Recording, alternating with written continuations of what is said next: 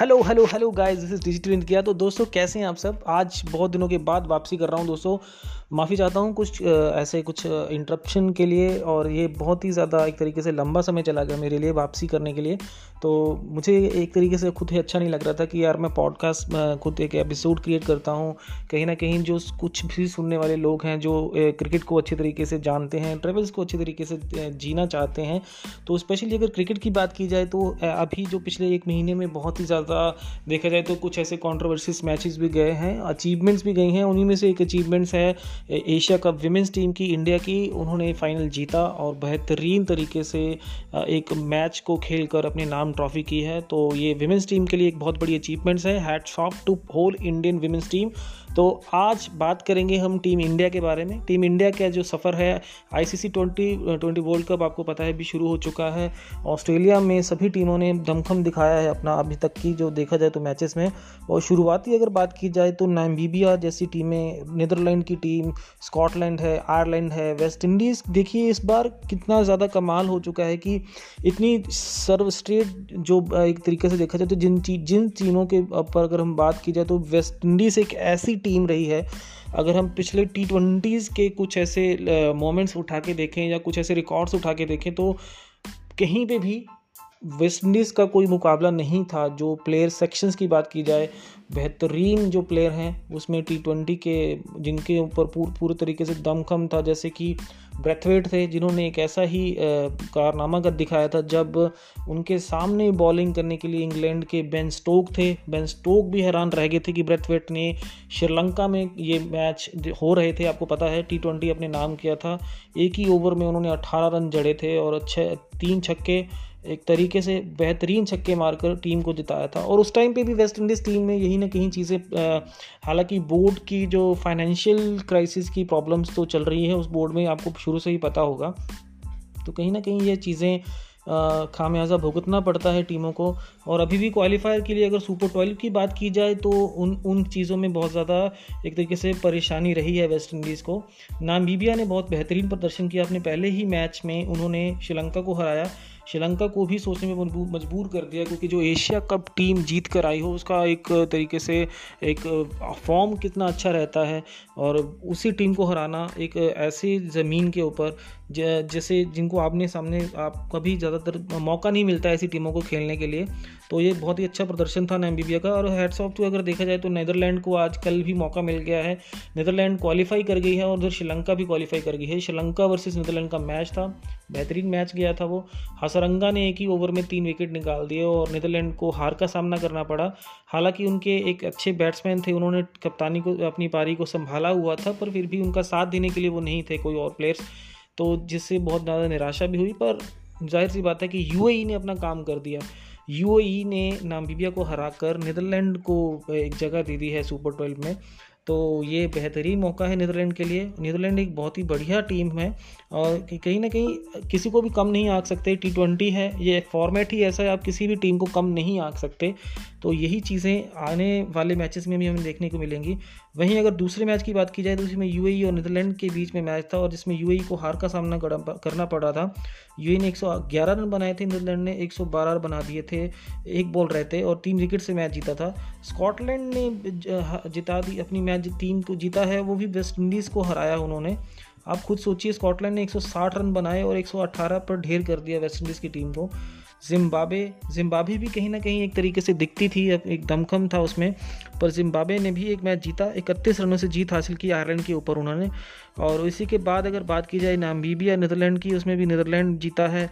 Sri Lanka, UAE के बीच में भी श्रीलंका ने जीत हासिल की। श्रीलंका ने पहला मैच हारने के बाद अभी जीत हासिल की, तभी वो क्वालिफाई कर पाया है।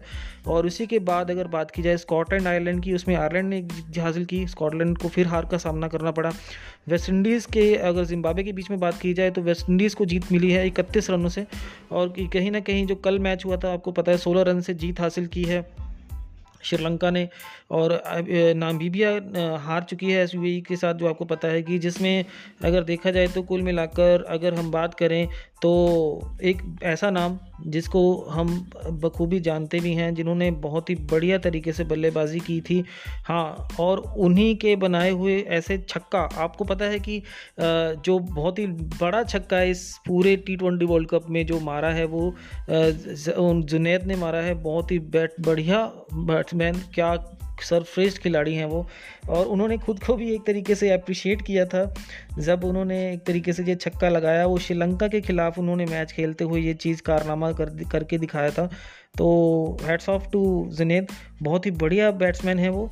और यही कहीं ना कहीं नीदरलैंड के लिए भी प्लस पॉइंट रहा है कि प्लस नीदरलैंड को मैच हारने के बाद भी अब इस बार उनको टीम में क्वालिफायर मैचेस में खेलने का मौका मिल गया है। तो ये बहुत ही बड़ा उनके लिए मौका था और ये मौका अब उनको एक तरीके से पॉजिटिवली लेना पड़ेगा और इसी को लेकर उनको साथ में चलना भी पड़ेगा। यही ज़रूरी रहेगा उनको। और जुनैद सिद्दीकी ने जो छक्का मारा, उस छक्के की जो हाइट थी 109 मीटर मतलब कि 109 मीटर का छक्का एक ग्राउंड के जो ऊपर का जो रूफ होता है, उस रूफ को क्रॉस कर गई। बहुत ही बेहतरीन छक्का था वो।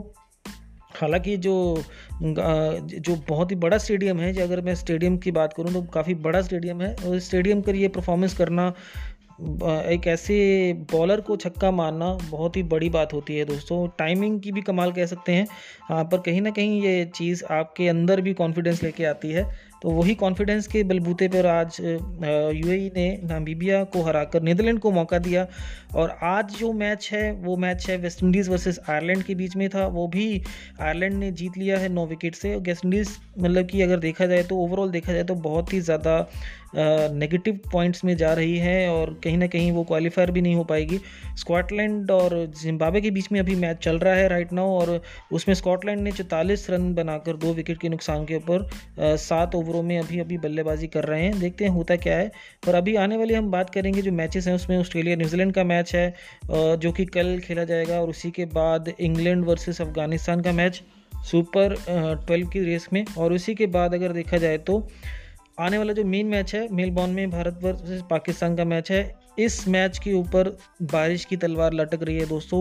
85 परसेंट जो चांस हैं, वो प्रसेप्टेशंस के, बारिश के चांसेस लग रहे हैं। हालाँकि हम होप करेंगे कि इस मैच को देखने के लिए हम सभी बेकरार रहते हैं। बहुत ही बेहतरीन मैच रहता है इंडिया वर्सेस पाकिस्तान के बीच में। पर अगर उस मैच में भी बारिश पड़ जाती है मेलबॉर्न क्रिकेट ग्राउंड में ये मैच है तो दिल थाम के बैठेगा दोस्तों। कैसा मैच रहेगा? ये टीम इंडिया के ऊपर ये पहला एक तरीके से देखा जाए तो शुरू में ही एक स्ट्रॉन्गेस्ट तरीके से ये मैच जीतना बहुत ज़्यादा ज़रूरी है। एक पॉइंट हासिल करना ना कि उनके लिए जो पॉइंट की बात है ना कि ये अपने एक, एक तरीके से प्राइड और वेलर की बात भी है टीम इंडिया के लिए क्योंकि ये मैच जो टीम है जिसके सामने वो खड़ी होगी और उसका जो बॉलिंग अटैक रहेगा बहुत ही बेहतरीन है।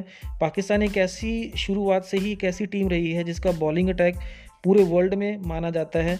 कि उनकी बॉलिंग के सामने अगर देखा जाए तो बहुत ही बहुत ही ज़्यादा स्ट्रॉन्ग बॉलिंग है उनकी, क्योंकि उनके पास एक विकल्प रहता है शुरू से ही। अभी आप 90s के दशक की बात करें, जिसमें वसीम अकरम थे, वकार यूनिस थे, बहुत ही बेहतरीन ये जोड़ी थी और इसी के साथ शोएब अख्तर ने आकर उस टीम को और ज़्यादा स्ट्रॉन्ग किया था। कहीं ना कहीं ऐसी, ऐसा मज़बूत विकल्प बल्लेबाजी के साथ साथ गेंदबाजी में, ये कहीं ना कहीं पाकिस्तान को एक अच्छा विकल्प बनाता है और एक दावेदार भी बनाता है।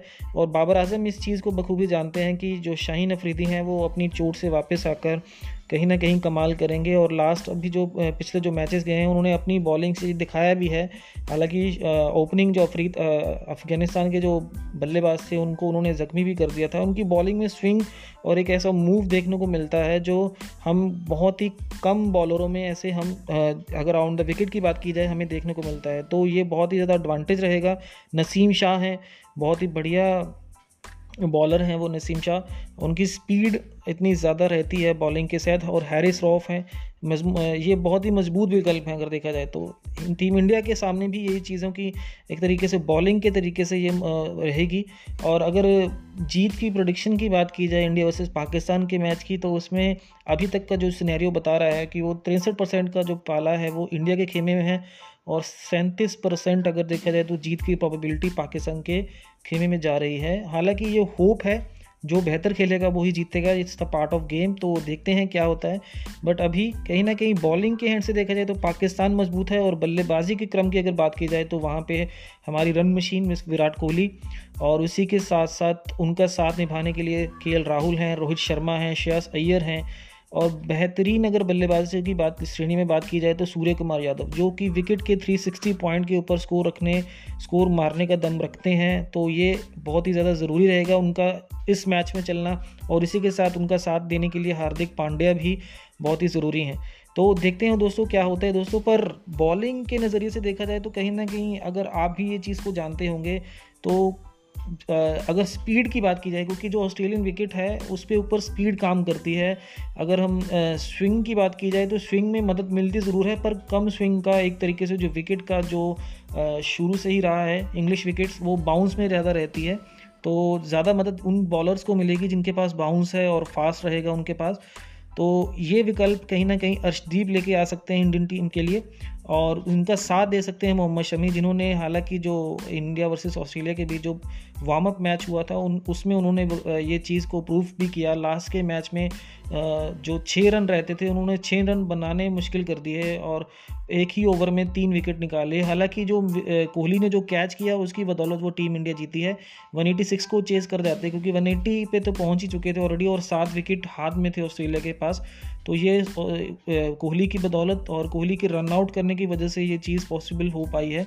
तो कहीं ना कहीं ये चीज़ें तो एनालिसिस के ऑन द विकेट अपना राहुल को और रोहित शर्मा को भी ये चीज़ पता है कि हमें कौन सी ऐसी चीज़ें हैं जो गलतियाँ जो हम कहीं ना कहीं करते हैं ऑन द विकेट फील्डिंग के दौरान हो या कहीं ना कहीं बॉलिंग के दौरान हो तो बॉलिंग के ऊपर बहुत ज़्यादा डिपेंडेंसी रहेगी टीम की। हालाँकि टॉस जीतने के बाद जो भी डिसाइड होगा कि कौन सी टीम पहले बल्लेबाजी करती है उसके ऊपर भी बहुत ज़्यादा एक तरीके से निर्णय रहता है। क्योंकि टॉस जीतने के बाद जो भी टीम पहले बल्लेबाजी करेगी, वो यही चाहेगी कि उनका स्कोर जो है वो वन फिफ्टी प्लस होना चाहिए। 150 plus is the normal score और 150 प्लस के ऊपर होने के बाद जो स्कोर है वो फाइटिंग स्कोर बन जाता है।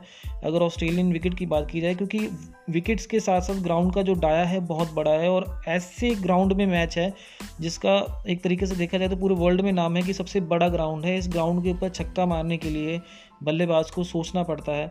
एक टाइमिंग बहुत ज़रूरी है, खाली ज़ोर काम नहीं आता है। अगर आप टाइम करोगे बॉल को, एक तरीके से मिडल करोगे बैट के बीच में, तभी वो बॉल सिक्स के साथ कनेक्ट हो पाएगी। तो ये बहुत ज़्यादा ज़रूरी रहेगा। ये छोटी छोटी सी चीज़ें हैं जो काम आएँगी। काम आएँगी या जिनको पता भी है एज ए प्रोफेशनल प्लेयर्स को तो पता ही रहता है, जो आप एज ए ऑडियंस इस चीज़ को बाहर से जज करते हो या जिस चीज़ के, जिसके ऊपर आपको पता है कि शुरू से आपने खेला भी होगा क्रिकेट को तो ये चीज़ें बहुत ही ज़्यादा पॉइंट करती हैं। तो देखते हैं दोस्तों क्या होता है दोस्तों तो इंडिया वर्सेज पाकिस्तान मैच के लिए वेटेड रहिए तो हौसला अफजाई करिए टीम ब्लू इंडिया के लिए तो एज ए इंडियन हम चीज़ को चेयरअप करेंगे। होम, ये भी चाहेंगे कि टीम इंडिया जीते और होप कि बारिश ना हो। तो बारिश ना होने के लिए हम सभी प्रेयर करेंगे कि बारिश नहीं होनी चाहिए। तो देखते हैं दोस्तों क्या होता है। और ये एपिसोड आपको कैसा लगा? आ, बहुत ही दिनों बाद एपिसोड बना रहा हूँ तो इसके लिए माफ़ी चाहता हूँ। दोबारा से फिर कम बैक करेंगे। कंटिन्यूसली आपको एपिसोड बना कर दूँगा मैं और हम कनेक्ट रहेंगे क्रिकेट के साथ और ट्रेवल के साथ। ऐसे ही जुड़ी रहिए। डिजिटल विनीत के या शो को लाइक कीजिए शेयर कीजिए अपने दोस्तों को बताइए पॉडकास्ट के ऊपर डिजिटल विनीत के या शो के साथ। और आप अपना ध्यान रखिए। Take care of your guys have a good day bye bye